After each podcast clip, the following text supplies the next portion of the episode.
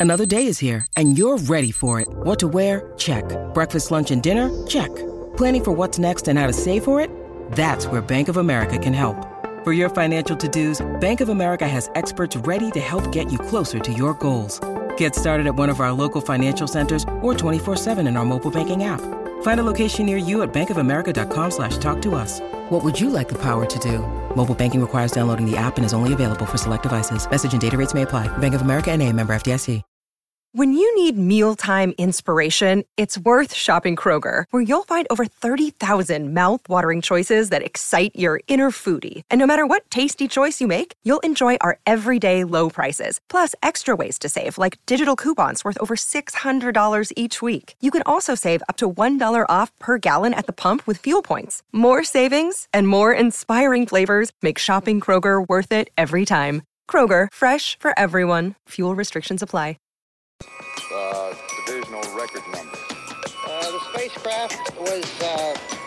oval shaped on top and underneath Benvenuti alla 42esima puntata di Herbie Smara, il podcast di fenomeno sulla pallacanestro NBA. Tutte le squadre della Lega hanno giocato almeno 10 partite, quindi abbiamo un campione di gare quantomeno significativo per fare dei ragionamenti, anche se ovviamente quello che è successo finora può essere ribaltato da un momento all'altro come se fosse una puntata di 4 ristoranti. C'è una squadra che però è partita molto forte e ha avuto la striscia di successi più lunga fino a questo momento, che sono i Philadelphia 76ers. E perciò per parlare dei Sixers abbiamo chiamato uno dei tifosi del process più attivi sulla piattaforma che una volta era nota come Twitter, ovvero sia Orazio Cauchi di Basket News. Ciao Orazio. Ciao Dario, grazie per l'invito. Allora, Philadelphia, col tempismo che ci contraddistingue, noi registriamo mercoledì sera, eh, questa notte i Philadelphia 76ers hanno visto interrompere la striscia di otto vittorie consecutive che avevano perché hanno perso in casa contro Indiana Pacers e peraltro giocano ancora contro i Boston Celtics e quindi sapete già come va a finire, cioè che, che i Sixers perdono anche questa notte e tutte Abbiamo le cose belle. beccato la striscia di sconfitte. 100%, però vabbè, eh, comunque rimane il fatto che questa squadra ha inanellato 8 vittorie consecutive dopo aver perso la prima contro, co- contro Milwaukee, ma soprattutto il fatto che mh, son- sono usciti alla grande dalla trade di Arden, che è una cosa che non era così scontato che succedesse. Eh, già solo uscirne non era scontato. Io sinceramente mi aspettavo che la questione di Arden si prolungasse un po' di più, e invece non solo ne sono usciti, ma ne sono usciti anche molto bene perché sono riusciti a- ad aggiungere sia dei pezzi utili a breve termine. Mi viene in mente Batum che si è preso subito un posto di quintetto, ma anche Covington che peraltro è, è un grande ritorno ai tempi del process. E al momento eh, Marcus Morris non si è ancora visto, però comunque è un nativo di Philadelphia che potrebbe dare qualcosa, si spera, e soprattutto le, a lungo termine, nel senso che con la- le scelte e gli asset che hanno preso al draft possono pensare di metterli assieme per, eh, per poter ar- arrivare un giorno a una stella o quantomeno un giocatore di complemento da poter aggiungere a questo gruppo. Che idea ti sei fatto della 3D Arden? Che valutazione dai dopo, questo- dopo queste prime partite? Ma eh, guarda, eh, innanzitutto anch'io ero tra, mh, diciamo, tra quelli che pensava che la situazione si sarebbe potuta trascinare per molto più tempo, cioè pensavo che probabilmente una soluzione sarebbe stata trovata solo con l'approcciarsi della trade deadline, quindi eh, anch'io non, non mi aspettavo una fine così eh, veloce al- all'inizio della, della regular season. Eh, per quanto riguarda la trade, sono, cioè, sono abbastanza d'accordo che alla fine si sia. mh, Cioè, i Sixers siano stati in grado di uscirne in modo abbastanza decoroso, considerando come ormai la situazione si era sviluppata, cioè Arden non voleva assolutamente rimanere, il rapporto con Morey era totalmente compromesso e c'era un mercato pressoché inesistente perché lui voleva andare solamente ai Clippers e comunque anche le altre squadre, diciamo, potenziali big contender, nessuno voleva mettere sul piatto chissà co- che cosa per un giocatore come Arden, soprattutto eh, nell'ultimo anno di contratto. Quindi credo che per, che era- per quelle che erano le condizioni, Philadelphia alla fine ne è uscita abbastanza indenne, prendendo, come dicevi tu, dei giocatori comunque utili per questa stagione per eh, dare più profondità alle rotazioni. Eh, Batum, il ritorno di Covington, eh, lo stesso Marcus Morris che non mi aspetto chissà che cosa da lui, però comunque qualche minuto te lo può dare durante la regular season eh, ma soprattutto quegli asset a livello di scelte future che sono indispensabili per poi eventualmente provare a fare un altro colpo eh, via trade o già quest'anno magari appunto con l'avvicinarsi della trade deadline di febbraio o eventualmente poi quest'estate eh, durante, durante l'off season. Quindi credo che sia stato raggiunto il risultato massimo possibile per quelle che erano le, le condizioni. Eh, tra l'altro Covington e Batum sono subito riusciti a dare comunque un buon contributo nelle, nelle prime partite che hanno giocato. Eh, ci sarebbe lì in mezzo anche il figlio di Kenyon Martin che però fino mm. adesso non si è visto. Eh, tra l'altro bello anche il, il, ritorno di Covington che rappresenta il fatto che il process alla fine è un discorso ciclico perché alla fine si ritorna sempre lì e i risultati ne, nell'immediato sono stati molto buoni poi mh, per me Philadelphia era già una squadra di ottimo livello ti sei confermato su un ottimo livello probabilmente non è una squadra che può ambire al titolo quest'anno però è di nuovo una squadra che può dire la sua ad est. Se sarà diciamo qualcosa in più di semifinale di conference che è stato il grande scoglio dei Sixers in questi anni perché non si è mai andati oltre la semifinale di conference. Questo ovviamente poi lo dirà il tempo però diciamo che c'era già un buon gruppo e dopo questa trade quelle, quelle buone qualità rimangono hai un pochino più di profondità ovviamente ti viene a mancare un giocatore del, del livello di Arden, però se Maxey continua ad essere questo, insomma, ne sei uscito abbastanza bene, direi. Sì, diciamo il protagonista assoluto di questa striscia di vittorie di questo inizio di stagione è stato assolutamente Tyrese Maxi. Eh, domenica scorsa ne ha fatti 50 contro gli Indiana Pacers e, e, comunque sta giocando veramente a livello celestiale ed è il motivo per cui valutiamo così bene la trade yard perché se, se Maxi non fosse questo comunque la, la, valutazione generale della trade perché il rendimento dei Sixers sarebbe completamente diverso eh, sarebbe, non sarebbe quello che stiamo facendo in questo momento però Maxi c'è eh, Maxi ha fatto un salto eh, si vedeva che poteva essere un giocatore che con più possessi tra le mani eh, poteva rendere in questa maniera, ma non era scontato che succedesse. È stato veramente bravo lui a, a far succedere tutto quello che, quello che, gli sta capitando e ad approfittare di una situazione che lo porta al momento a essere sicuramente uno dei primi dieci giocatori per rendimento dell'NBA e continuando così una facile convocazione allo Star Game, peraltro molto utile per lui perché mh, ha rinunciato, diciamo, hanno convenuto di non firmare il, il rinnovo di contratto quest'estate, ma ad attenderlo c'è un rinnovo al massimo salariale.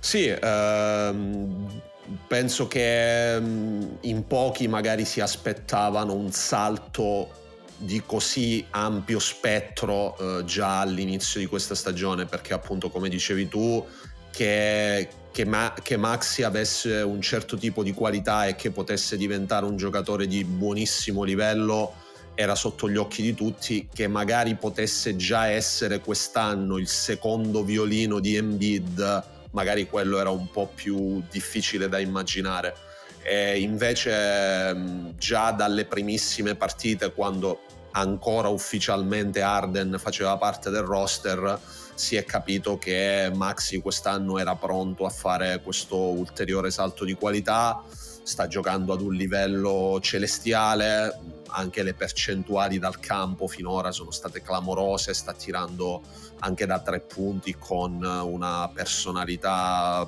pazzesca. È chiaro che probabilmente un po' di queste percentuali dal campo con il passare delle settimane andranno un po' scemando, come inevitabile che sia, però eh, la, la, personalità con cui sta guidando eh, anche eh, i quintetti in cui gioca solo, diciamo, solo lui e non c'è Embiid eh, stavo vedendo appunto tra i dati statistici prima della partita contro i Pacers in cui lui ha piazzato 50 punti eh, prima di quella partita le line-up con lui ma senza Embiid stavano superando gli avversari di 12,2 punti per 100 possessi che è comunque un dato enorme considerando appunto che in quelle line-up non, stava, non c'era Embiid. Quindi è un giocatore che dal punto di vista offensivo sta facendo un salto veramente clamoroso e eh, devo dire che anche in questa prima parte di stagione stai notando un attimino di meno quelle che sono le sue lacune difensive perché Maxi comunque non è mai stato noto per essere un difensore particolarmente arcigno anche perché è un giocatore non di grandissima stazza fisica. Eh, in questa prima parte di stagione sta facendo anche la sua parte dal punto di vista difensivo e quindi stai notando un po' meno quelle lacune offensive che lui invece diciamo storicamente ha. E poi ovviamente anche lì probabilmente con il passare delle settimane quelle lacune difensive tenderai a notarle di più. Eh, probabilmente sarà anche più difficile nasconderle quando arriveranno i playoff però se lui continua ad essere questo offensivamente sei anche più eh, propenso ad accettare quei limiti difensivi dietro. Sì, intanto stavo guardando le sue cifre al tiro, eh, sta tirando molto bene, ma non sta tirando in maniera particolarmente diversa rispetto all'anno scorso. Cioè, per dire, la, percentuale effettiva è migliorata di meno di un punto percentuale. L'anno scorso tirava col 43%, quest'anno sta tirando col 44%. È migliorato al ferro, perché l'anno scorso tirava col 59% e quest'anno col 65%, però non è che dici è passato al 75%. Esatto. Quindi è sostenibile quello che sta facendo Maxi, semplicemente sono aumentati i possessi, quindi lo si nota di più perché non, non c'è più un barba in mezzo. Eh, però per il resto è, mm, sta confermando quello che già si era, si era intravisto l'anno scorso, che in alcuni momenti, anche prima che arrivasse Arden, eh, nel periodo in cui con Ben Simmons non si capiva se c'era o non c'era, forse era ancora un po' troppo acerbo, però che, che Maxi potesse diventare questo giocatore. Poi ovviamente aiuta il fatto che Joel Embiid ha ricominciato da dove aveva lasciato, perché comunque stiamo parlando di un giocatore che ha, oramai ha una una base di rendimento partita su partita che è di livello stratosferico, cioè sono 30 punti che camminano in singola sera e quest'anno ci sta rimettendo anche un po' di eh, consistenza difensiva perché mh, avevo visto delle cifre al ferro contro di lui sostanzialmente tirano 10 punti percentuali in meno rispetto a quelle che dovrebbero, cioè anche la protezione del ferro è decisamente tornata e allora ti porto su un altro dei punti chiave che secondo me eh, non abbiamo, mh, mm, forse l'abbiamo sottovalutato abbastanza, ma l'upgrade più grande di tutta l'off-season NBA è stato il passaggio da Doc Rivers a Nick Nurse, perché c'è tanto di Nick Nurse in questa squadra in questo inizio di stagione dei Sixers. Sì, assolutamente, credo che anche andando a guardare molte delle dichiarazioni dei giocatori eh, durante il training camp, al media day, tutti avevano evidenziato già nelle prime settimane di lavoro con Nurse la netta differenza rispetto alla scorsa stagione eh, rispetto a quello che era diciamo il sistema di Doc Rivers, i suoi modi eh, di allenare, sistema che poi in realtà non è mai esistito perché offensivamente eh, la Philadelphia di Doc Rivers era una squadra veramente scheletrica, cioè non, c'erano pochissimi set offensivi e si finiva quasi sempre poi per andare ovviamente da Embiid in poste, po- poco altro. E mentre quest'anno c'è un già a livello proprio di circolazione offensiva c'è una differenza uh, netta. Eh, io anche durante, insomma, seguendo alcune delle partite dei Sixers la, la, notte, mi capita ovviamente di stare un po' su Twitter a guardare, a guardare un po' di tweet, eccetera, e vedevo appunto ad esempio dei tweet in cui si diceva, tifosi dei Sixers che dicevano è incredibile come una squadra adesso quest'anno possa, far, eh, possa chiamare un timeout e dopo il timeout disegnare effettivamente qualcosa cosa che con Doc Rivers non succedeva praticamente mai. E sì, assolutamente la, la, è stata un po' la differenza tra la notte e il giorno, nel senso che la fluidità offensiva che c'è quest'anno è su un'altra categoria completamente rispetto alle stagioni con Doc Rivers, c'è molta più voglia di passarsi la palla, c'è molta più circolazione, Embiid stesso mi sembra molto più eh, propenso a coinvolgere i compagni, a muovere la palla quando gli arriva la palla in post, eh, che tra l'altro è un fondamentale sul quale lui è migliorato tantissimo nel corso degli anni, perché lui a inizio carriera quando doveva fare uscire la palla al post era tremendo, nel senso che faceva una fatica pazzesca, negli anni è migliorato veramente tanto sotto questo punto di vista. E, ehm, quindi la, la, differenza è notevole eh, anche difensivamente per quanto ancora non si è visto comunque nulla di clamoroso dal punto di vista difensivo mi sembra che anche poi l'aggiunta di giocatori come Covington e Batum ti dà veramente tante opzioni per eh, essere molto versatile contro i vari tipi di attacchi che ti si possono presentare davanti, nonostante la perdita comunque di un giocatore molto arcigno come, come PJ Tucker che rappresentava un po' il cuore difensivo della, eh, della squadra, però ci sono appunto tante opzioni da, eh, da poter utilizzare, quindi credo che l'arrivo di Nurse abbia riportato anche un po' più di, in generale, di serenità all'interno dell'ambiente che soprattutto nella parte finale eh, dell'esperienza di Doc Rivers a Filadelfia si era palesemente persa, anche perché uno dei primi motivi di insoddisfazione di Arden prima che entrasse in gioco anche il discorso contrattuale era proprio il fatto che con Rivers non, cioè non si trovavano, non, non, c'era grande intesa, non c'era grande coesione e lui era stato uno dei primi diciamo a spingere perché affinché Rivers venisse sollevato dall'incarico dopo l'ultima eliminazione ai playoff. Sì, c'è, c'è, anche da dire che bisogna trovarlo l'ultimo allenatore che è andato d'accordo con James Harden. Mi viene da dire Mike D'Antoni, ma diciamo che era una convivenza di, di fa- non di facciata, però di, del fatto che devi per forza andare d'accordo con l'Arden che faceva 36 punti a partita. Era una macchina da pallacanestro incredibile. Con l'Arden 34enne che invece è ridotto alle condizioni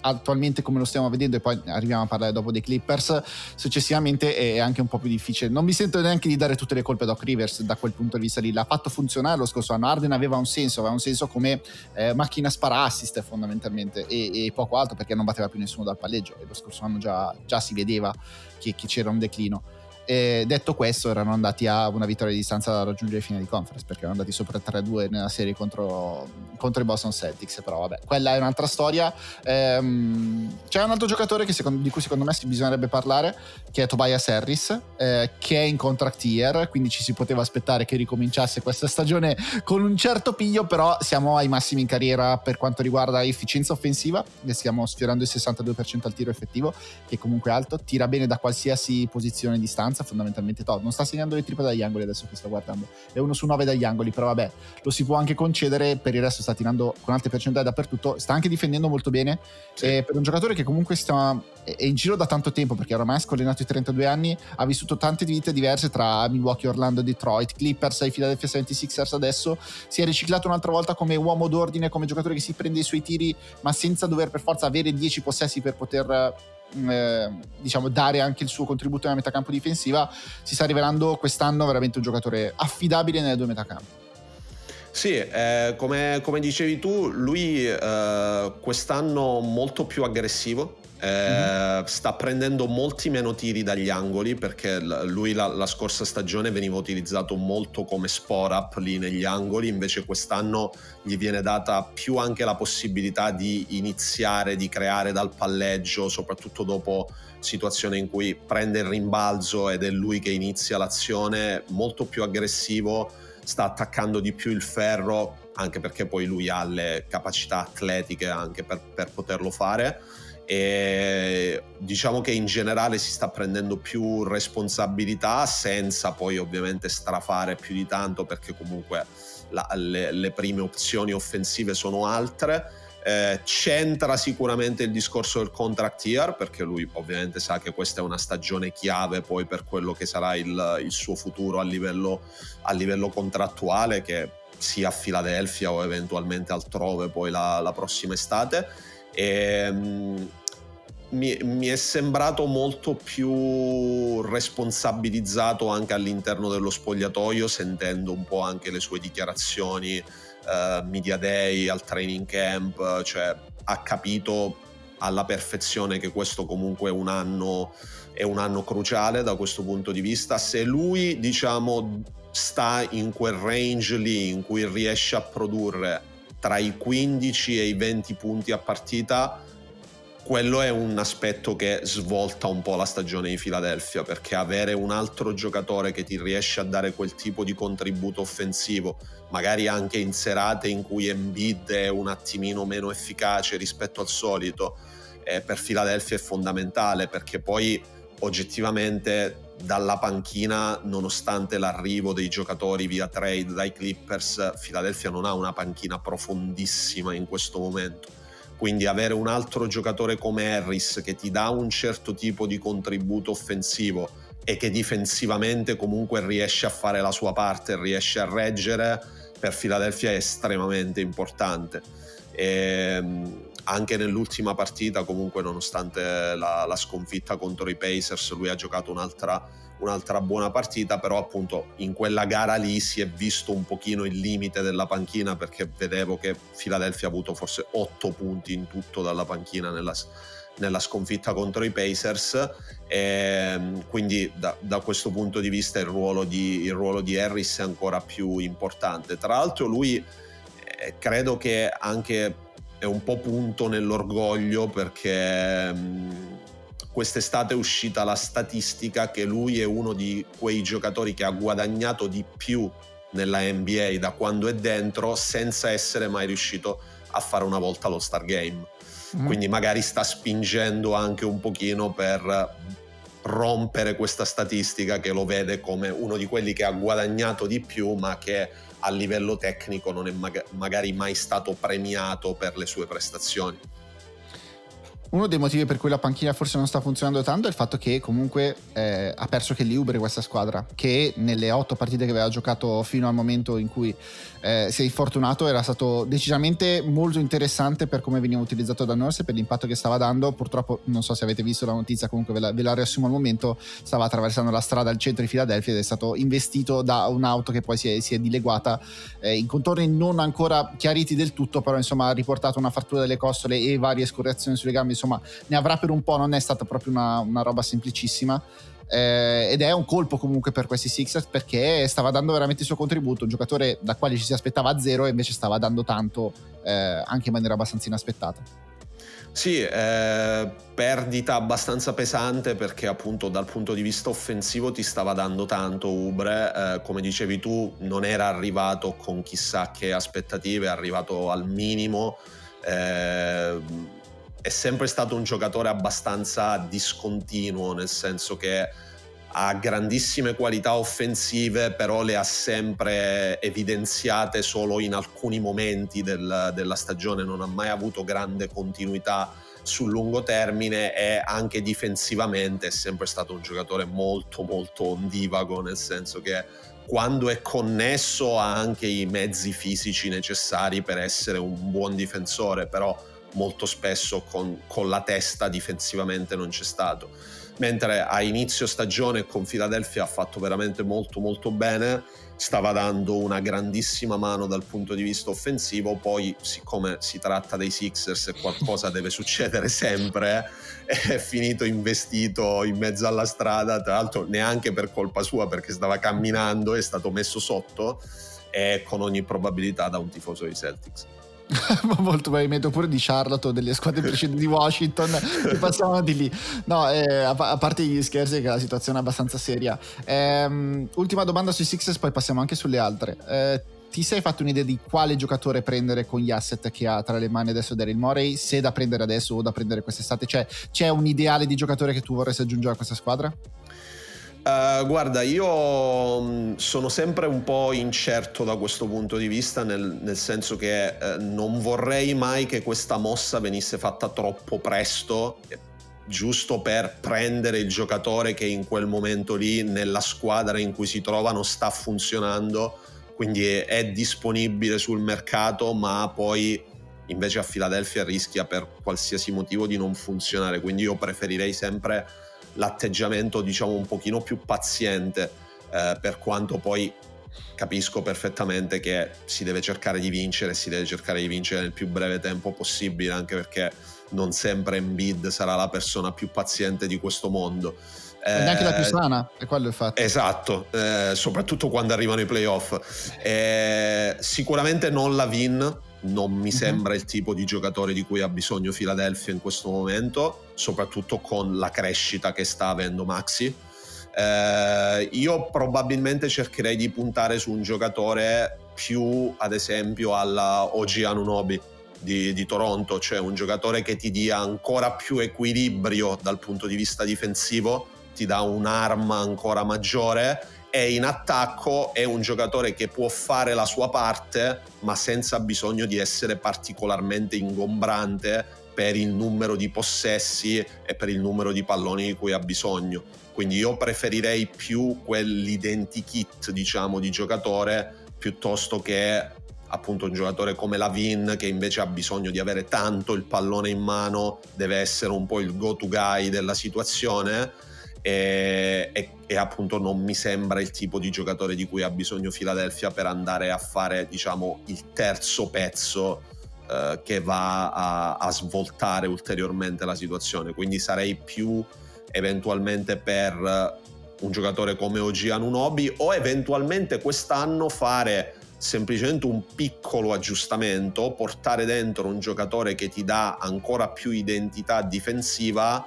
e ti allunga ulteriormente le rotazioni. Non lo so, magari provare a prendere uno come Caruso per dire che è ovvio che non è una terza stella, però è un giocatore che all'interno di quel sistema lì ti va a dare ancora più garanzie dal punto di vista difensivo. Il suo in attacco sugli scarichi lo può fare e magari ti dà un'opzione aggiuntiva se nel caso in cui appunto non si dovesse liberare nessun giocatore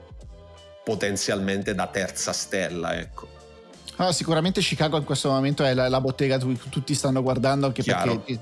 è abbastanza chiaro, cioè, ma stanno già, già, uscendo le notizie che la Vin vuole, vuole, andarsene e anche i Chicago Bulls soprattutto abbiano, hanno abbastanza interesse a liberarsi di quel contratto di Lavin e a far detonare la squadra che evidentemente non sta funzionando. Anche io sono d'accordo che comunque Lavin non è il giocatore perfetto per questa squadra, però è, è, un incastro difficile perché è un incastro che offensivamente non deve togliere troppi possessi a Maxi, ma allo stesso tempo non deve neanche eh, diminuire troppo il ruolo di, di Tobias Harris. Embiid fa, fa l'Embiid e quello non, non, non si tocca. E anche difensivamente devi inserirsi in questo tipo di gioco perché non può essere un altro buco perché c'è già i Maxi e quindi hai bisogno di un giocatore che anche difensivamente funzioni come stanno funzionando gli altri e che dia qualcosina di più rispetto a di Anthony Melton che in questo momento è diciamo l'anello debole del, del, del quintetto base. Più che altro perché non gli stanno entrando i tiri perché non, non, sta tirando con alte percentuali non perché non sia un buon giocatore di Anthony Melton in, eh, in generale. Insomma non è semplicissimo trovare questo incastro qui. Può anche darsi che questo incastro non arrivi subito. Comunque questi Sixers se la salute li assiste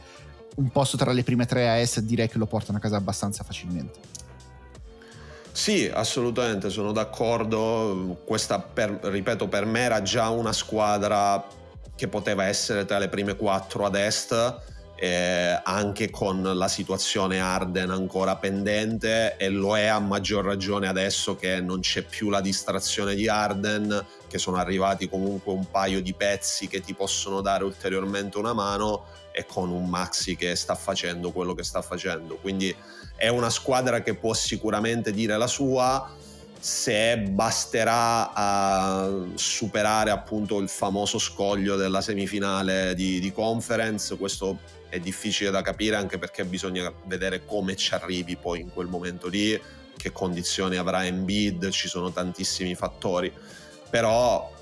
già così è sicuramente una squadra che è tra le prime 3-4 ad est e può dire la sua. Poi sicuramente ci sono squadre più attrezzate quest'anno per vincere a partire da Boston, però Philadelphia è sicuramente di nuovo in grado di poter dire la sua. Ecco, appunto, hai parlato di Boston. Non parliamo dei Boston Celtics in questa, in questa sede perché magari ne parliamo nelle prossime puntate, anche perché in questo momento sono eh, fin troppo dominanti, nel senso che il loro differenziale su 100 possessi è più 16.4, che non ha alcun senso. Hanno la terza miglior attacco e la seconda miglior difesa dopo, dopo Minnesota. Eh, stanno andando fin troppo bene, quindi non, non vogliamo maledirli fin troppo. C'è però invece una squadra che eh, ha preso già un posto nel mio cuore, che sono gli Indiana Pacers, che hanno il miglior attacco in assoluto dell'NBA. Io ne ho recentemente scritto un pezzo per l'ultimo uomo, andatevelo a leggere, in cui ci sono dei ragionamenti un po' più lunghi, però mi hanno, mi hanno veramente conquistato in questo inizio di stagione. Io li adoro tantissimo perché sono una squadra completamente pazza, cioè stiamo parlando okay, del miglior attacco della NBA in questo momento, ma della ventisettesima difesa e quindi è impossibile che le loro partite non siano divertenti soprattutto perché hanno il giocatore singolo più divertente in assoluto di questo inizio di stagione che è Tyrese Halliburton che rende divertente qualsiasi pallone che tocca sostanzialmente. È una macchina da canestri da tre punti pur con uno stile di tiro abbastanza rivedibile perché è, è brutto da vedere non ti sembra che dei tiri che possono entrare però alla fine stanno entrando tutti. È una macchina da assist assoluta perché è numero uno in NBA per assist ma è proprio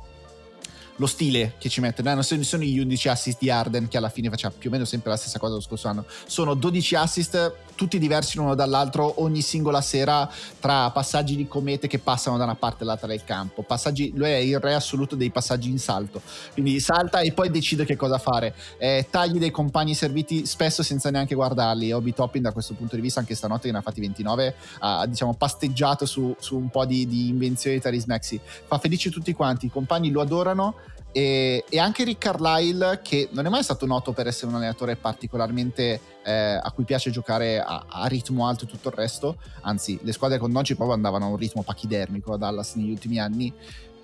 però è stato intelligente perché comunque è un genio della panchina a, inventarsi questa squadra nel momento in cui si è reso conto ok questa squadra funziona in questa maniera sono stati bravi quest'estate a prendere due giocatori che funzionano in quella maniera lì che sono Bruce Brown e Obi Toppin da mettere nel quintetto e la squadra in questo momento vola veramente vola sì, eh, tra l'altro ti, ti, sfiancano perché giocano anche ad un ritmo che per, per, certi versi sembra insostenibile, però loro ci vanno tutta la partita, cioè spingono costantemente sull'acceleratore. Eh, come dicevi tu, i numeri offensivi finora sono stati clamorosi. Eh, ehm, e credo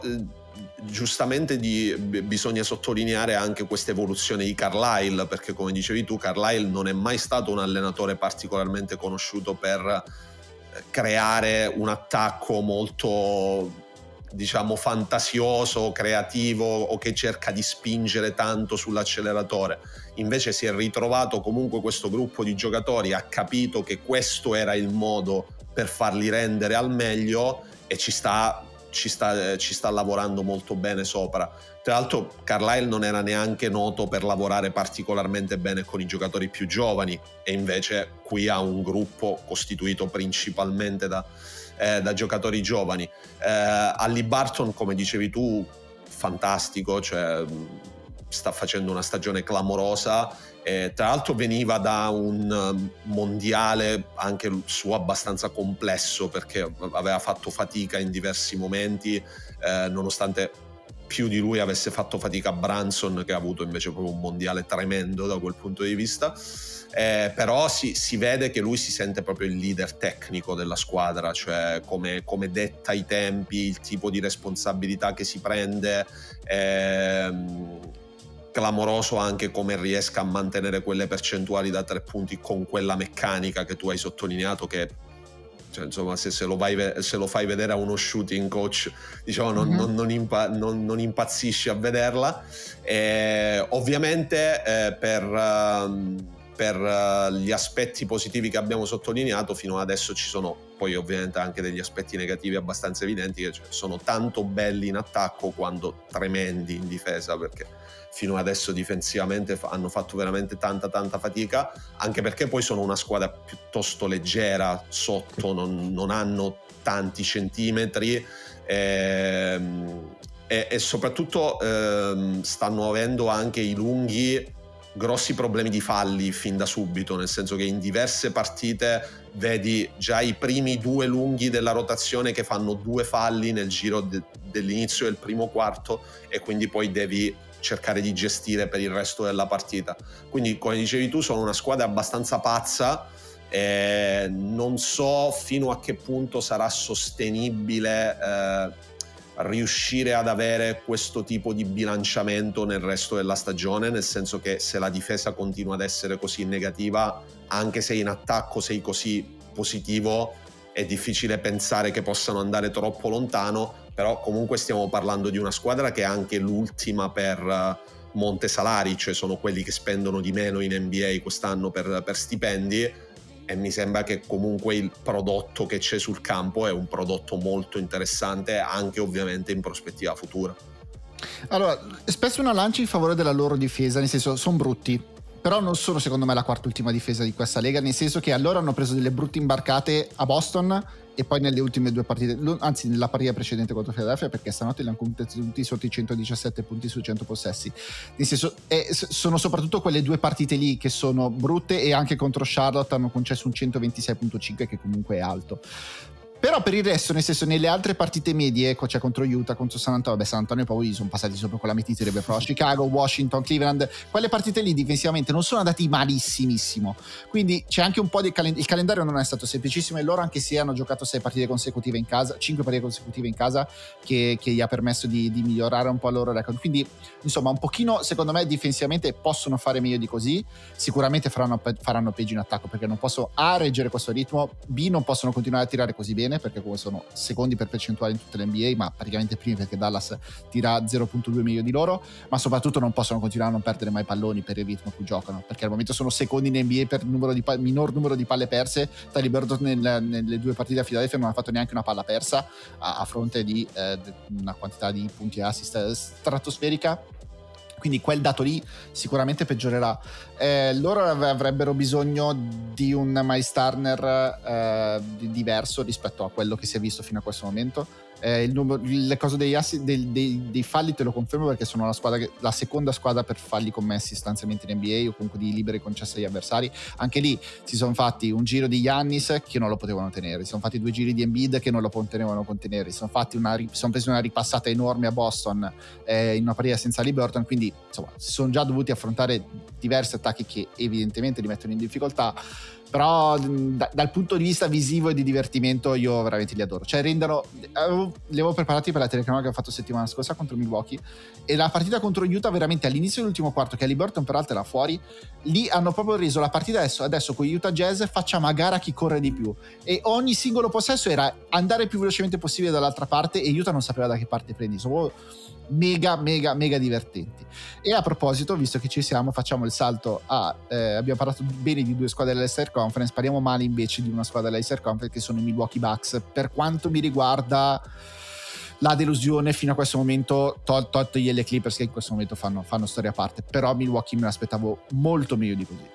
Jewelry isn't a gift you give just once. It's a way to remind your loved one of a beautiful moment every time they see it Blue Nile can help you find the gift that says how you feel and says it beautifully with expert guidance and a wide assortment of jewelry of the highest quality at the best price. Go to BlueNile.com and experience the convenience of shopping Blue Nile, the original online jeweler since 1999. That's BlueNile.com to find the perfect jewelry gift for any occasion. BlueNile.com.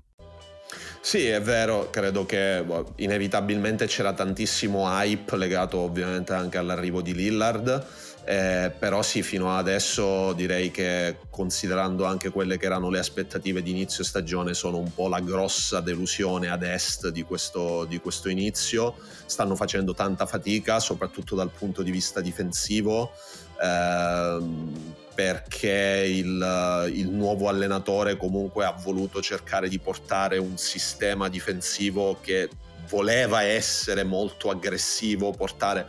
tanta pressione sulla palla, ma senza avere i giocatori giusti poi per poter fare quel tipo di, quel tipo di lavoro lì. Uh, Lillard sta avendo inevitabilmente dei problemi di inserimento, ci vorrà del tempo e non è stato neanche appostissimo fisicamente fino ad adesso. Eh, però mi, mi, sembra anche che ci sia proprio qualche problema a livello di, di, di, chimica all'interno dello spogliatoio, cioè si sono viste anche delle facce già abbastanza lunghe, considerando che siamo solo a 10 partite della regular season. Ehm, Giannis ovviamente in alcune situazioni li ha tirati fuori dai guai con delle prestazioni eh, clamorose, però c'è proprio il grave problema in questo momento che è soprattutto difensivo, cioè loro stanno prendendo delle imbarcate notevoli, eh, fanno veramente fatica a proteggere il ferro, eh, stanno, ehm, stanno, lasciando anche tantissime pre- penetrazioni facili e ehm, in generale si vede che è ancora tutto un po' un work in progress però eh, ripeto, oltre al discorso del work in progress, mi sembra che ci sia proprio un problema di giocatori che si stanno già eh, puntando il dito contro, ecco. Cioè, eh, all'interno dello spogliatoio mi sembra che non ci sia quella coesione che ci dovrebbe essere in una squadra che punta a vincere il titolo, ecco se già dopo 10 partite hai gente che dice e con l'atteggiamento non ci siamo, eh, difensivamente non possiamo andare avanti così, eccetera, eccetera, non è un segnale incoraggiante sicuramente. Nella, mm, nella sconfitta che hanno avuto contro gli Indiana Pacers, anzi no scusami, eh, successivamente ne hanno avuto un'altra, comunque Bobby Portis ha proprio detto senza mezzi termini non c'è chimica di squadra, non c'è cameratismo nello spogliatoio, proprio senza, senza mezzi termini. Ed è raro che un giocatore lo dica così apertamente davanti alla stampa, perché è proprio evidentemente un grosso problema. E loro fin dall'inizio, fin da prima dell'inizio della stagione hanno, secondo me stanno avendo una crisi di rigetto per l'inserimento di Griffin al posto di Budenholzer con cui loro proprio andavano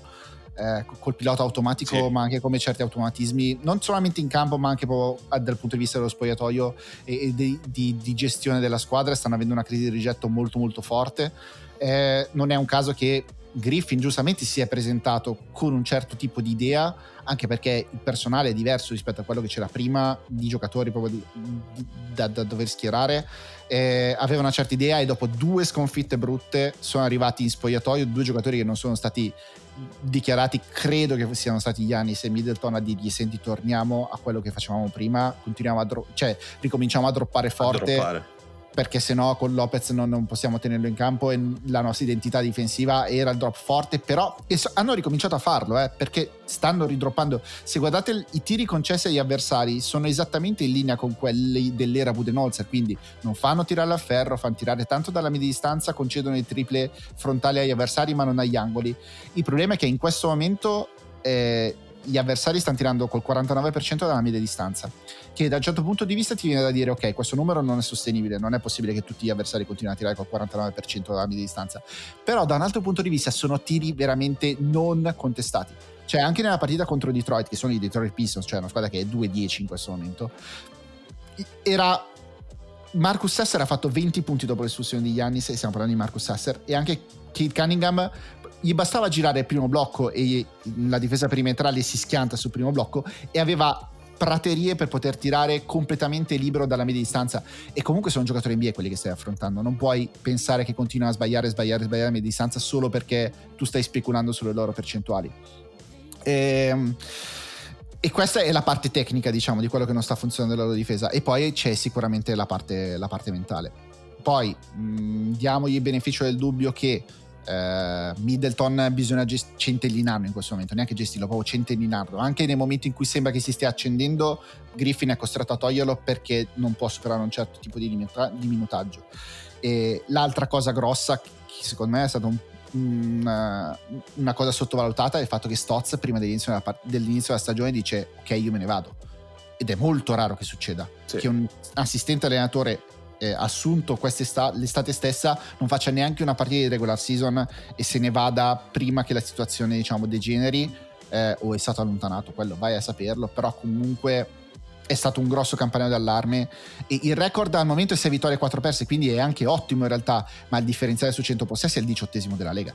Anzi no, scusa, il ventunesimo della Lega. Se stiamo parlando di una squadra che eh, continuando di questo passo con questo differenziale vince 30 partite e non è una cosa accettabile per una squadra che deve vincere il titolo quest'anno, non può, deve, deve vincere il titolo. Assolutamente, tra l'altro eh, Lillard aveva fatto dei commenti pochi giorni prima che poi Stotz decidesse di andare via, fa io sono arrivato e per me qui sarà in automatico anche perché c'è Stotz, quindi sì. cioè, eh, la, la, situazione è stata, anche perché poi da come è stata spiegata anche da alcuni insider, incluso incluso Sham Charania, c'è stato proprio un litigio tra Griffin e Stotz durante un allenamento in cui sostanzialmente Griffin aveva chiesto a Stotz vieni a fare eh, il, diciamo, il, il classico cerchio che fanno gli allenatori e i suoi assistenti. Stotz stava ancora dicendo alcune cose ad alcuni dei giocatori, da lì è nato il battibecco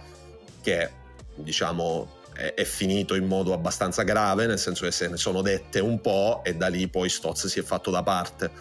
Eh, che è un po', credo, il, tra virgolette, il rischio che c'è quando tu porti dentro un nuovo allenatore che tra l'altro è alla prima esperienza da capo allenatore come Griffin, cioè quello di voler imporre la propria legge fin dall'inizio, ragazzi adesso ci sono io, si fa così e hai accanto un assistente di maggiore esperienza come Stotz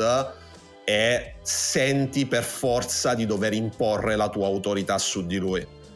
e da lì poi soprattutto in uno spogliatoio come quello dei Bucks che per anni è stato abituato come dicevi tu a, Bud- a Budenholzer con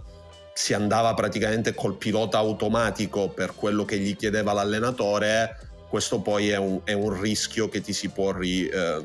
ti si può ritorcere contro durante la stagione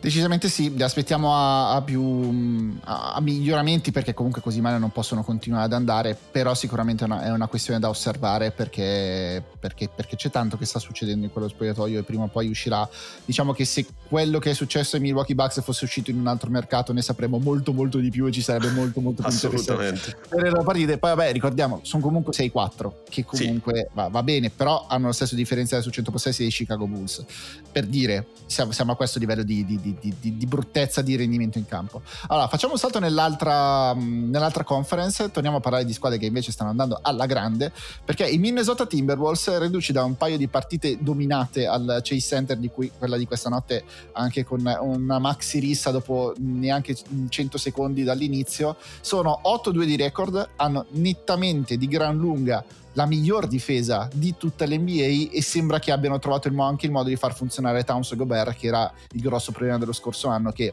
per carità non hanno funzionato anche perché Towns è stato fuori praticamente per tutta la stagione. Però hanno, mi sembrano una squadra che, che, che ha trovato il, il, modo di far funzionare tutte le sue anime e sono veramente grossi sono veramente grossi grossi grossi da forte difesa e questo fa tutta la differenza del mondo. Per dare un dato statistico sono sotto i 102 punti concessi su 100 possessi, la seconda difesa che è quella di Boston è a 104.7 e quella di Houston che è la terza, dopo parliamo anche dei Rockets, è a 107.4. Quindi sono quasi 6 eh, punti, c- 6 punti, su 100 possessi meglio della terza difesa, miglior difesa dell'NBA. Stanno veramente dominando da quel punto di vista. Sì, eh, come dicevi tu, sono enormi, che poi era sempre stato il, il, piano comunque della dirigenza quando si è scelto di andare a fare quella trade per Gobert, cioè di avere la squadra più grossa possibile che potesse essere eh, un juggernaut difensivo, solo che l'anno scorso ovviamente non ha funzionato anche per eh, i problemi di infortuni di Towns, perché Gobert l'anno scorso non è stato così elite difensivamente rispetto a quelle che erano le sue abitudini. Quest'anno invece sembrano, almeno in questa prima parte di stagione, sembrano aver trovato la quadratura giusta per essere quel mostro di squadra difensiva che la dirigenza voleva che, che questa squadra fosse, perché appunto Gobert sta tornando ai suoi livelli difensivi dominanti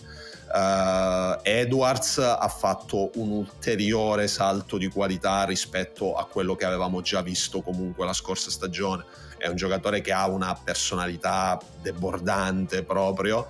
E Towns sta giocando comunque anche lui molto bene dal punto di vista difensivo. C'è anche un giocatore come McDaniels che sul perimetro mette una pressione clamorosa ed è un difensore che davvero ti cambia la partita da quel punto di vista.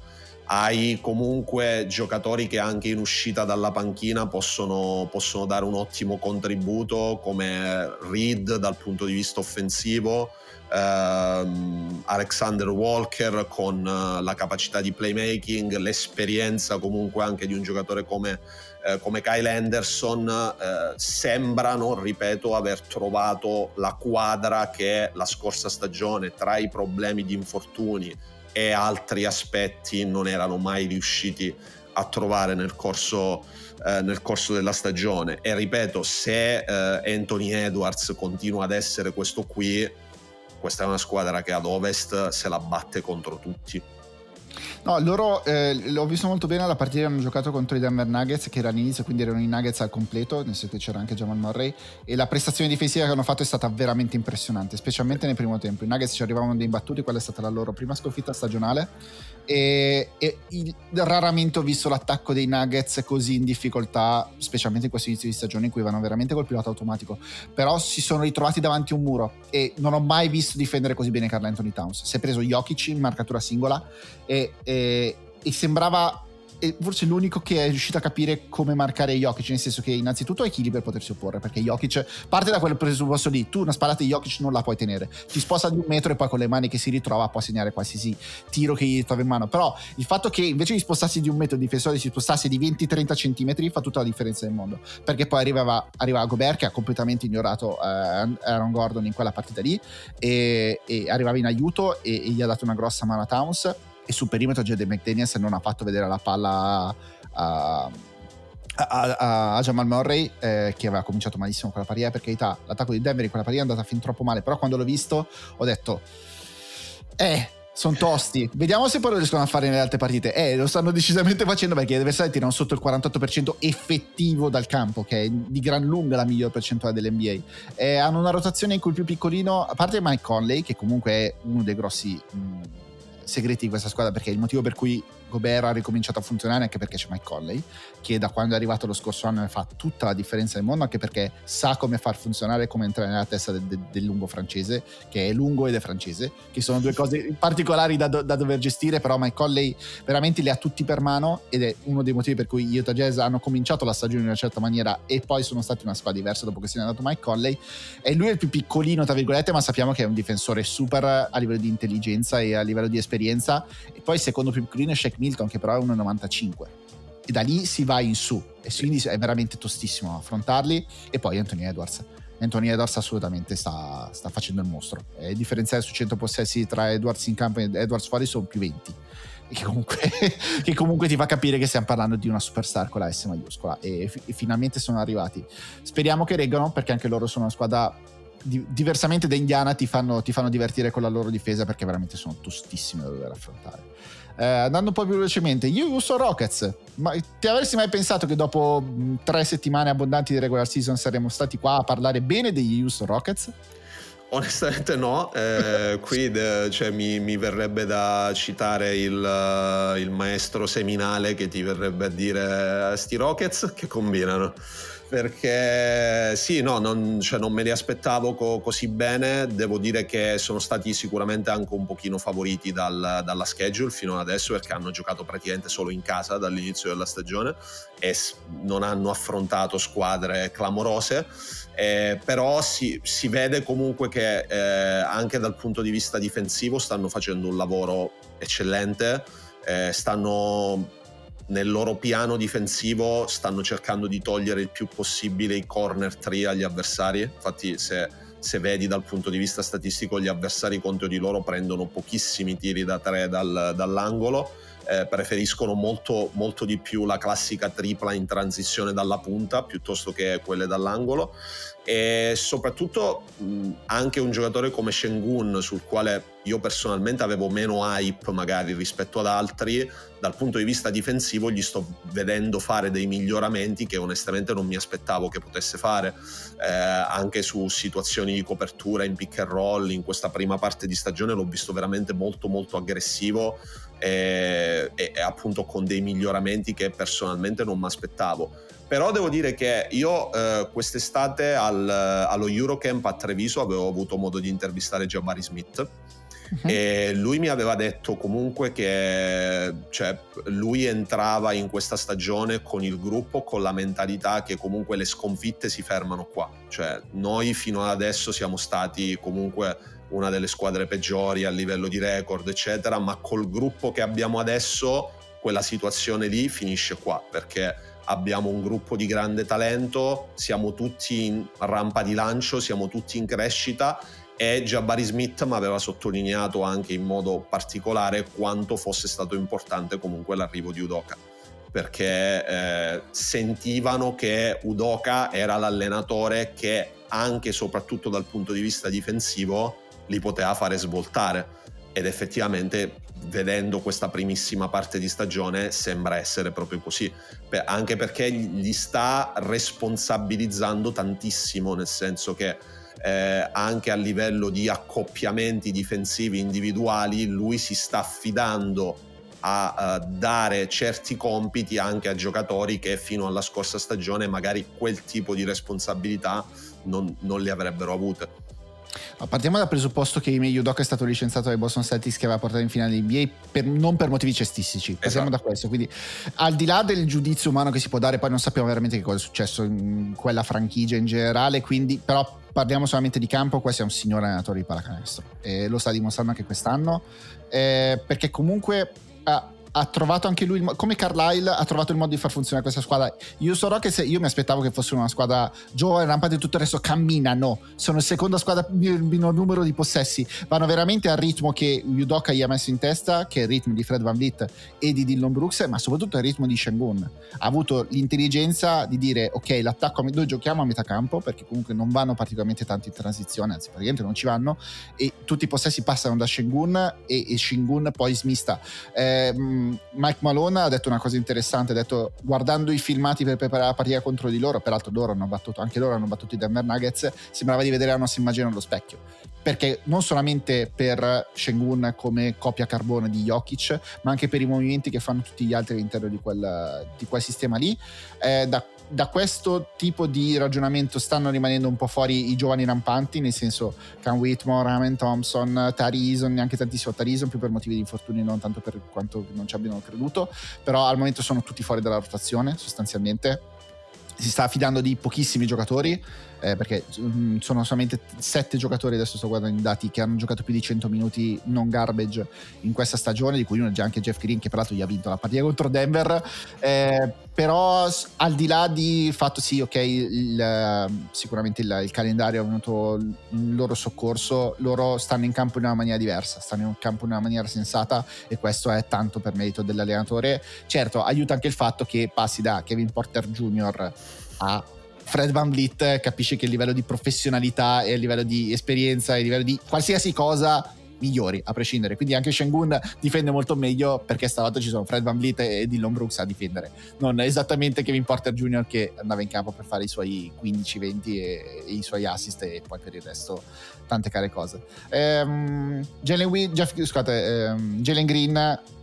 si può aspettare anche qualcosina di più. Eh, può fare ancora un, sal- un saltino, secondo me eh, perché comunque ha tutto il talento del mondo per riuscire a fare, però bene che comunque anche lui difensivamente funzioni in questo sistema qui. Sì, assolutamente, credo che poi come, come, dicevi tu, sempre per il discorso copia carbone Shengun Jokic, vedevo che le statistiche di eh, Shengun adesso al suo terzo anno sono pressoché identiche a quelle di Jokic del terzo anno, quindi sta cercando proprio di emulare in tutto e per tutto anche da quel punto di vista, però se effettivamente ci fosse anche un saltino in più eh, di, di, qualità da parte di, di, Green, questa è una squadra che comunque può, può, può dire la sua perché come, come dicevi tu giocano in un modo che non ti aspetteresti da una squadra così giovane comunque. Camminano come dicevi tu il ritmo è molto basso eh, però sono tremendamente efficaci comunque nelle cose che fanno e, e questo tipo di, di, maturità pur essendo sorprendente se venisse tenuto con una certa continuità ripeto questa è una squadra che poi può mettere in difficoltà tanti. Sicuramente non sono, non sono comodi da affrontare, poi vediamo, li, li, li aspettiamo alla prova di molte più partite in trasferta e tutto il resto, però intanto comunque hanno giocato contro Golden State, per carità ci hanno perso, però ci hanno giocato, hanno giocato contro Denver, ci hanno vinto, insomma qualcosina si è, si è dimesso di diverso sicuramente rispetto alle ultime stagioni di Houston. Eh, l'ultima squadra di cui dobbiamo parlare, perché comunque è uno dei grossi temi, è l'altro lato della luna del, della trade di Arden, sono i Clippers, perché i Clippers... Eh, l'aggettivo che mi viene in mente non mi viene una, una, una, traduzione in italiano è uninspired, cioè veramente ti fanno un po' cadere le braccia quando li vedi, perché sembra che proprio non, non, parlino la stessa lingua, non, non, abbiano neanche voglia di parlare la stessa lingua. È proprio una squadra in cui si è completamente svuotato qualsiasi tipo di eh, spirito che poteva esserci per un inizio di stagione che non era neanche partito neanche malissimo, tutto sommato. Infatti, la cosa che io non mi spiego della 3D Arden è chi ha avuto fretta di fare quello scambio lì? Cioè, chi è che ha spinto sull'acceleratore per farlo? Perché io dubito che abbiano messo dei pezzi per dire, ok, no, adesso dobbiamo farla per forza, oppure. Eh, nel senso è, è, Philadelphia che ha spinto oppure che ha accettato l'offerta che c'era sul tavolo e, oppure sono i Clippers che l'hanno aumentata di quel tanto che bastava per dire a Philadelphia senti sai che c'è stiamo andando talmente bene in campo che Arden lo diamo via e, e, ci leviamo questo problema. Tu che idea ti sei fatto da quel punto di vista lì? Chi è che ha spinto per fare questa trade? Ma eh, guarda, eh, ascoltando un po' di interviste che ha fatto Daryl Morey nell'immediato post trade, inclusa quella al The Rights to Ricky Sanchez, che è il, lo storico podcast dei Philadelphia 76ers, eh, la sensazione da, da quello che, che, faceva capire lui è che semplicemente in quel momento lì i Clippers hanno messo quella scelta in più che lo ha convinto ad accettare, perché fino il punto fermo di Morey era io voglio due prime scelte da, da, da, questa, da, questa, trade, cioè senza quello non la facciamo. Il discorso relativo a ci mettiamo dentro Terence Mann o no, secondo me era molto mediatico più che altro, cioè ai Sixers secondo me non interessava veramente Terence Mann, cioè poteva essere un asset poi eventualmente da riutilizzare in un'altra trade, ma non era quello che ti faceva dire senza di lui non facciamo la trade. Per Morey il fattore fondamentale era ci devono essere almeno due prime scelte perché io poi quelle due prime scelte me le devo rivendere per andare mm. a prendere un altro pezzo. Quindi credo semplicemente che i Clippers in quel momento lì hanno deciso di mettere la seconda scelta che sono andati a prendere dai Thunder e, e, quello è stato il fattore che ha fatto sì che la trade andasse in porto in quel momento lì. Eh, poi come dicevi tu probabilmente dal punto di vista dei Clippers forse non c'era neanche bisogno di metterci tutta questa fretta perché non avevano neanche tutta questa urgenza, ecco, considerando per come avevano iniziato la stagione e considerando appunto che uh, hanno anche tenuto fermi gli obiettivi che non volevano sacrificare perché loro man non lo volevano dare via ad esempio nella trade e alla fine lo hanno tenuto Ah, eh, sì, è quello che non mi spiega. Mi sembra che abbiano preso Arden per dire ok, quando non avremo Paul George e Kawhi abbiamo un'altra stella da poter mettere in campo. Sì, il problema è che adesso ce li hai tutti e tutti e quattro assieme evidentemente non funzionano. Non cioè, funziona. il, quintetto, il, quintetto, base è meno 18 punti su 100 possessi, sì, vuol sì. dire che non funziona. E va bene all'inizio, tutto, non funziona. E, e, ed è difficile che si riesca a invertire quella cosa lì. Sì, qualcosa di meglio si è visto stanotte a Denver però non, non, abbastanza per cancellare invece l'obbrobrio che si è visto nelle altre partite, cioè le due partite di New York sono state inguardabili, la partita Dallas è stata peggio ed era difficile, cioè sono usciti con 142 punti su 100 possessi presi sulla testa e, e, e anche perdere in casa contro i Memphis Grizzlies che non riescono a, a vincere una partita per salvare le loro vite è, brutta forte, la striscia di sei sconfitte non, non, sicuramente non aiuta da nessuna parte, stanno già uscendo le, le iniziano le cose di Tyron Lu che dà le, le, interviste per dire questo è il coaching job più difficile della mia vita, come per dire guardate che squadra mi hanno messo in mano, io un modo per farli funzionare lo avevo trovato anche con Westbrook in tutta la sua disfunzionalità, ma il suo modo l'aveva trovato, ma è proprio l'idea di andare a prendere Arden nella squadra con Westbrook che non ha veramente alcun senso. Ehm, da un certo punto di vista capisco che magari la proprietà dei Clippers ha detto eh, per come siamo costruiti attualmente non ce la possiamo giocare per il titolo, per come siamo costruiti attualmente l'anno, l'anno prossimo abbiamo un palazzetto nuovo da dover riempire e comunque la cosa di cui non si sta parlando è che Paul George e Kawhi Leonard sono tutte e due in scadenza di contratto o comunque possono uscire dal loro contratto eh, la, la prossima estate e quindi c'era un po' di pressione per poter dover fare qualcosa però fino a questo momento proprio sono proprio brutti da vedere, ma anche difficile da commentare sinceramente. Sì, no, eh, lì, cioè, lì, l'impatto dall'arrivo di Arden è stato tremendo, nel senso che la, la squadra è stata pressoché inguardabile. Ci sono già tra l'altro un po' di musi lunghi, che non è neanche un gran segnale perché già insomma si sono visti dei momenti in cui Kawhi Leonard era molto frustrato, eh, cercava di dare ad esempio, vedevo in, dei, in una delle, delle, ultime partite come lui cercava di dire a Zubac vai dentro, non stare lì perché sennò lo spazio qui è, è tutto ingolfato e come dicevi tu, c'è la sensazione che proprio con questa struttura non possa funzionare. Cioè, non, non, è un discorso di devono ritrovare la condizione, perché palesemente Arden è fuori condizione, lo ha detto lui stesso. Non ho fatto il training camp, devo ancora ritrovare la condizione migliore, ma non è un discorso puramente di condizione, è un discorso che con l'assetto così loro non ce la fanno tra l'altro adesso stanno già ricorrendo al mercato perché comunque essendosi fatto male Plumlee, loro adesso sono molto corti eh, nel reparto lunghi, praticamente c'è solo Zubac e stanno adesso prenderanno Daniel Tice che sta uscendo dai, dai Pacers. È, di, è difficile onestamente. Io l'unica possibilità onestamente che vedo è che con il passare delle settimane qualcuno faccia capire ad Arden devi, devi uscire con la second unit. Perché o, non, lo chiedi, o, lo chiedi, a Westbrook. O lo chiedi a Westbrook perché tutti e quattro assieme non, non può funzionare palesemente. Evidentemente così. E non sottovaluterei eh, una cosa che non ho detto sui Bucks che togliere da quello spogliatoio Drew Holiday esattamente come togliere Nicola Batum da questo spogliatoio ha, un peso gigantesco. E, e, poi, e, poi, in campo si vede perché erano dei collanti dal punto di vista dell'emotività delle varie anime della squadra giganteschi. Batum era da un sacco di anni che comunque era lì ai Clippers sì. ed era lì proprio perché eh, teneva un po' in mano tutti quanti cercava di, di, di, far funzionare tutto il resto. E Drew Holiday che è stato votato da mh, tutti i suoi colleghi sostanzialmente che l'hanno avuto in carriera come il miglior compagno di squadra che abbiano mai avuto cambiare da Drew Holiday a Damian Lillard che è un altro tipo di persona, di uomo e di, di, di compagno di squadra a Malik Beasley soprattutto che è un altro tipo di uomo e tutto il resto e non, non, è semplice, cioè queste cose qua contano anche, anche, in NBA cioè non è solamente il talento perché talento ce ne hanno tante squadre cioè veramente è difficile trovare una squadra che non abbia talento in questo momento in NBA anche le squadre più scarse eh, hanno, hanno, talento da, da vendere essenzialmente è come si incassa il talento che hai che fa veramente la differenza sì, no, su, su quello non, non, c'è dubbio. La, la, la NBA forse è la, è la, lega per eccellenza da questo punto di vista perché ci sono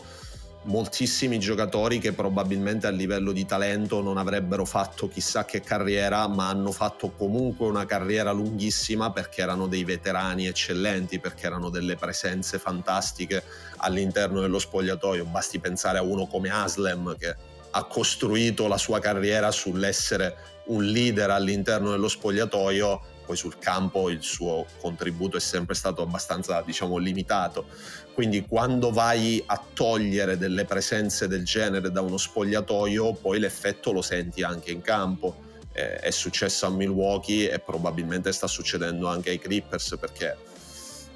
oltre al fatto che eh, i Clippers proprio da un punto di vista concreto hanno ridotto palesemente le rotazioni perché hanno preso un giocatore dalla trade che è Arden, eh, anzi due con PJ Tucker e ne hanno dati via di più, quindi sono oggettivamente di meno, adesso si è fatto male anche Plumlee e, e fino ad adesso la, la sensazione che anche dal punto di vista proprio dell'atmosfera complessiva nello spogliatoio più che ad aggiungere siano andati a togliere. Decisamente sì, dai abbiamo fatto il giro di sei squadre che sono state comunque protagoniste di questa stagione, non so se c'è qualcuna, qualcos'altro che vuoi sottolineare che hai visto in queste prime settimane di regular season che ti ha colpito o in positivo o in negativo guardando le, dalle altre parti. Ma eh, in, in, negativo, anche se devo dire un po' me, me, lo aspettavo considerando anche le assenze, i problemi, gli infortuni, direi Memphis, cioè nel senso eh, che sì. Memphis fino ad adesso è stata veramente tremenda. E, è anche vero che sono al momento distrutti tra eh, la squalifica di Morant, gli infortuni nel reparto lunghi perché si è fatto male di nuovo anche Steven Adams e senza Steven Adams lì sotto loro fanno una fatica tremenda so, so, però sono stati veramente tremendi. Cioè, ho, visto un paio di partite di Memphis, me, me li aspettavo male, però onestamente forse non così male. Ecco. Eh, lì fin quando non rientra Morant eh, è abbastanza dura pensare come si possano riprendere e poi tra l'altro anche lì bisognerà capire al momento del rientro di Morant come lo riassorbiranno perché comunque nel frattempo sono successe parecchie cose e, e come potranno essere in grado eventualmente di, di, rimbalzare da questo inizio di stagione che è stato veramente pessimo. No, loro hanno, hanno, un po' sottovalutato quello che gli davano Kyle Anderson e Tyus Jones eh, mm-hmm. negli anni passati eh, sono, e anche di Anthony Melton se ne sono liberati un po' troppo in fretta eh, perché erano dei giocatori che comunque anche nei, nelle tante partite che saltavamo, eh, perché comunque hanno problemi di infortuni, ne è sempre saltato una ventina, ehm, ti stabilizzavano la squadra in, in, maniera diversa e adesso invece ne senti tanto la mancanza perché... Mh, mm, perché non funzionano, perché hanno un deficit di talento anche abbastanza importante. Tutti sì. i giocatori che hanno scelto al draft eh, recentemente, gli, gli, ha funzionato Desmond Bain, però. Zaire Williams su cui hanno speso una scelta in lottery al momento ancora non funziona. Eh, I vari Jake Larevia, i vari David Roddy al momento non stanno ancora funzionando così tanto o comunque non quanto funzionavano quelli che se ne sono andati via. È vero che non li puoi tenere tutti perché comunque la regola non scritta NBA che non li puoi pagare, li puoi tenere tutti quanti, però quelli erano veramente importanti e, quindi, e quindi finisci che fai fatica anche perché l'Ovest non perdona veramente l'Ovest non perdona. Cioè gli Houston Rockets ci si aspettava che fossero una delle tre peggiori squadre della conference invece no, no invece proprio per niente. E quindi poi diventa a, a, cascata diventa un casino per tutte le altre. Sì. va bene direi che è tutto. Io ringrazio infinitamente Orazio Cauchi. Grazie a te di nuovo per l'invito Dario. E noi ci sentiamo tra un paio di settimane più o meno, vediamo prima della fine di novembre magari facciamo un altro giro per fare un po' il punto oltre